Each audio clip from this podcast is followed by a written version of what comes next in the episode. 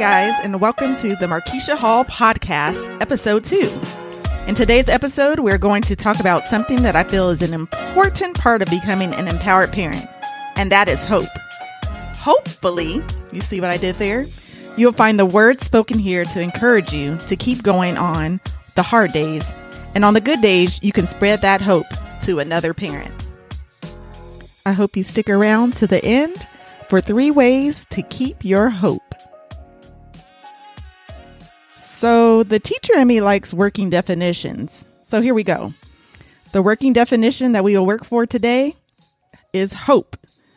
It's a feeling of expectation and desire for a certain thing to happen, and empower to make someone stronger and more confident, especially controlling in controlling their life and claiming their rights. By the way, there will be a quiz after this. Remember, I'm a teacher. So grab your pen and paper and take some good Cornell notes. The diagnosis might have left you feeling powerless. That's why the word empowered is so important for special needs parents. We really need to understand what our rights are with our children, what our opportunities are, or create the opportunities so that we can best move forward with what our child's life is going to be and the in the possibilities can really be endless. I always wanted to be a mom, and that included and started with my dolls. Like I really thought my cabbage patch dolls were my real babies. Now, to be fair, my three birth children are neurotypical. But in reflection and being honest, it never really occurred to me that my child could have been born with a disability. This was not represented in the dolls I played with growing up, nor really discussed, which should be changed. I think that the possibility of your child being born with a disability should be taught more in our society so that we can be more informed about having a child with a disability way before it happens. Parents receiving a diagnosis that their child will have or does have a disability are coping with the loss of many of their expectations of parenthood. The hope of being the snack mom or hosting Pinterest worthy birthday parties, cool play dates, and coaching seems to be snatched from your body when you hear the words on a piece of paper. One of the worst parts of the diagnosis is that page, the one that tells you all the things that your child cannot do or won't do, or is far below basic. These are the words that are used to describe your child, that is used has been used to describe my child. And I didn't like to give it to parents as a special education teacher. And it was really tough to hear on the other end as a mama bear. But it's different when it's your own baby. Don't take this the wrong way. I'm just trying to be as honest as I can. I was sad, angry, upset, especially um, with the agency that he was with because I wanted to know why didn't someone help him sooner.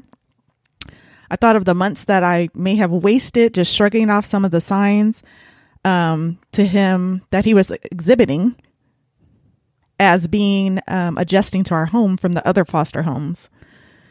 Feeling like I'm an early educator, but I cannot even help my own son. It was a lot. And it is okay to feel your feelings. That does not mean you do not love your child. In fact, I believe that it hurts so bad because you love them that much. You do not want them to endure hardships and struggles. The hurt and pain is really for and about them.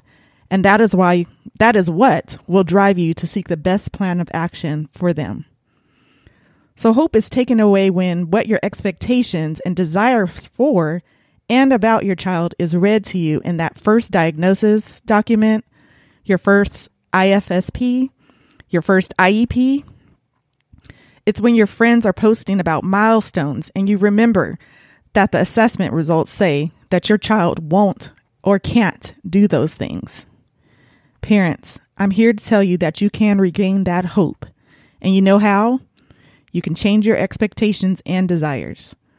Once you release what you thought was going to be and embrace what it is, what is there, there will be a peace that will come over you that it just cannot explain. I'm not going to lie though. those expectations that you had will creep back up because our society celebrates milestones, honor rolls, sports accolades, etc. And I do too with my other three. But I also celebrate some not so typical wins, like when Joe finally was able to get the eye exam that took us almost three years to get done, and him being able to do a thumbs up through lots of PT and OT work. What we as empowered parents can do is to shout out and celebrate our mommy moments, also, so that we can help change that narrative. Like I said earlier, I was an early childhood educator, and this is why this is important to you. I taught Mod Severe classrooms with most of my students at the time were non speaking, like my Joe was until he was about four. There were behaviors meltdowns, food aversions, elopements. I've seen a lot of things um, teaching that Mod Severe class. But to see them now, FaceTiming, having birthday parties, just doing all types of things that we never could have imagined when they were just three, four, and five years old. Some are still non speaking, but they have made progress and they're thriving. And if some of the things that are similar, the parents' perspectives have changed, and now they're feeling more empowered to help their child. And here's some things that I want to encourage you to do to get your hope back. One, follow adults, parents with a disability this will let you see what is going on at three, will and can change. Number two, don't give up your dreams for your baby, just adjust them. And three, find an action group, one that not only offers support, but actionable actions. Is that a thing that propels you and your child forward? Here's a tip for those of you that have neurotypical children at your, in your kids' class, or you might have a neighbor or someone at church or a family member that has a child that has special needs. And they want to share their mommy goodies with you too. So the next time that you come across one of those mommies, why don't you ask them to share a mommy goodie with you? It could be about the, maybe their therapies or just something that's going on that they're proud of and they want to share. That's my um, tip for inclusion for the day. I do not take it lightly that you guys have granted me a piece of your day. It is with much love, and I'm here for you and with you. And remember that empowered parents power up. You cannot pour for it from an empty cup, even if that's something small as just taking one minute to yourself and just having a hot cup of tea. I want to talk to you guys again, so go ahead and subscribe. And I will talk to you soon and hope you have a great rest of the day or evening.